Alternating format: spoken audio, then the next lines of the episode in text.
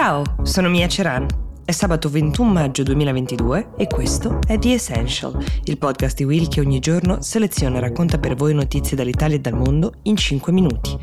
Oggi, come ogni sabato, la selezione l'avete fatta voi. Questa settimana The Essential ha aperto con la notizia della sparatoria di Buffalo, stato di New York, in cui 13 persone sono state uccise o ferite gravemente da un ragazzo di 18 anni che ha dichiarato di aver colpito con l'intento di uccidere quanti più neri possibile. Nelle ore e nei giorni successivi è venuta fuori un'ampia documentazione sulle teorie razziste del ragazzo, in particolare della cosiddetta replacement theory, ovvero la teoria della sostituzione, che è esattamente l'argomento che ci chiede di approfondire Michele da Como. La domanda esatta di Michele è su cosa si fondano le tesi che sono alla base di così tante sparatorie negli Stati Uniti e non solo?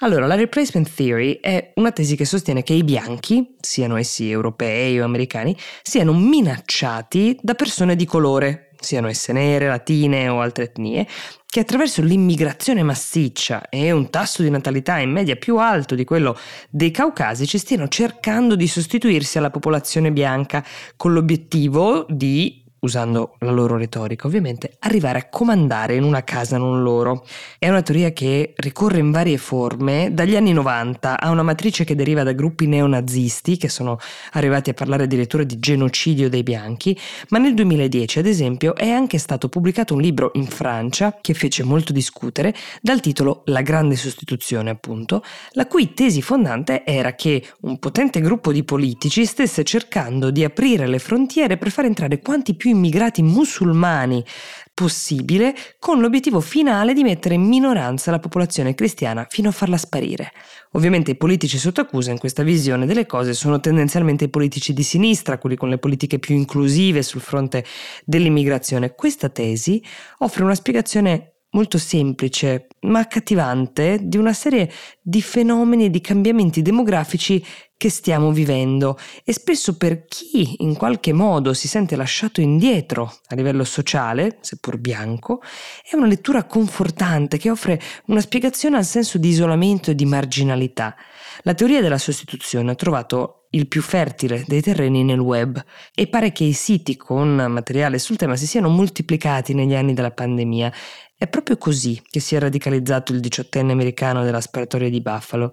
Detta così però sembra che si parli di una tesi strampalata sposata soltanto da persone con seri disturbi mentali. Il problema invece è che un recente sondaggio diffuso dall'Associated Press ci dice che un americano su tre, ripeto, uno su tre, trova questa tesi, declinata con diverse sfumature, plausibile. Di cosa parlo quando parlo di diverse sfumature? Parlo di quelle versioni edulcorate della teoria della sostituzione che vengono diffuse anche dai media mainstream. Un esempio su tutti è il popolarissimo show americano di Tucker Clarkson. È in onda dal 2016 ed è condotto appunto da Tucker Clarkson, che è un mezzo busto e opinionista politico conservatore, già fan e sodale di Trump, che stando ad un articolo del New York Times, nella sua trasmissione ha citato la replacement theory almeno 400 volte e lo ha fatto con la versione edulcorata da offrire agli elettori repubblicani e al suo pubblico, che sarebbe più o meno questa. I democratici, ormai in crisi di consensi, stanno agevolando politiche dell'immigrazione molto lasche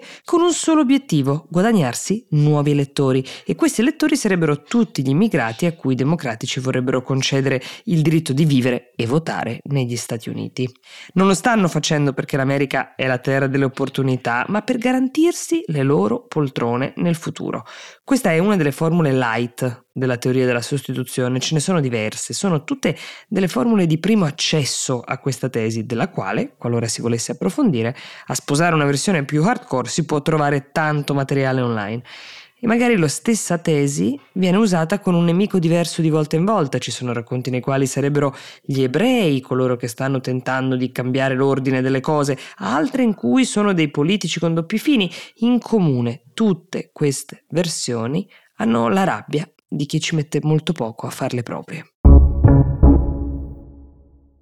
Un'altra ascoltatrice da Roma ci chiede come sia possibile che in America ci sia in questo momento e da diversi mesi una gravissima penuria di latte artificiale, un alimento con cui si sfamano i tre quarti dei neonati del paese. La crisi è in corso da diversi mesi e ha a che vedere da un lato con la guerra, visto che alcuni degli elementi che si usano per arricchire il latte in polvere e renderlo più nutriente sono prodotti proprio in Ucraina e in Russia e molti altri elementi tra l'altro in questo momento sono richiestissimi su sul mercato globale, ma c'entra anche un maxi richiamo di scorte di latte in polvere di una delle più grandi case produttrici di latte in polvere americane, la Abbott, che ha ritirato dal mercato un enorme volume di latte in polvere per il timore di una contaminazione batterica. Sono quattro eh, i casi eh, recenti negli Stati Uniti di bambini che si erano sentiti male, due di questi sono deceduti. Non è stata provata una contaminazione diretta di questo batterio, ma per sicurezza ovviamente Lotti tutti sono stati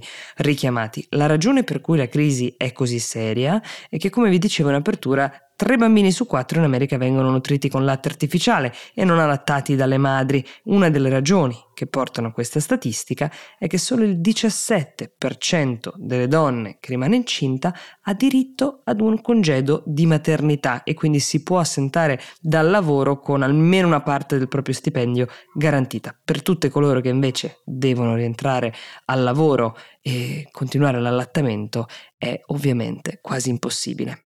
Vi segnalo in chiusura che è uscita la penultima puntata di Cosa resta, il podcast di Will che racconta la storia di Falcone e Borsellino, i due magistrati che cambiarono per sempre la lotta alla mafia. Trovate il link in descrizione, io vi auguro un buon fine settimana e vi do appuntamento a lunedì.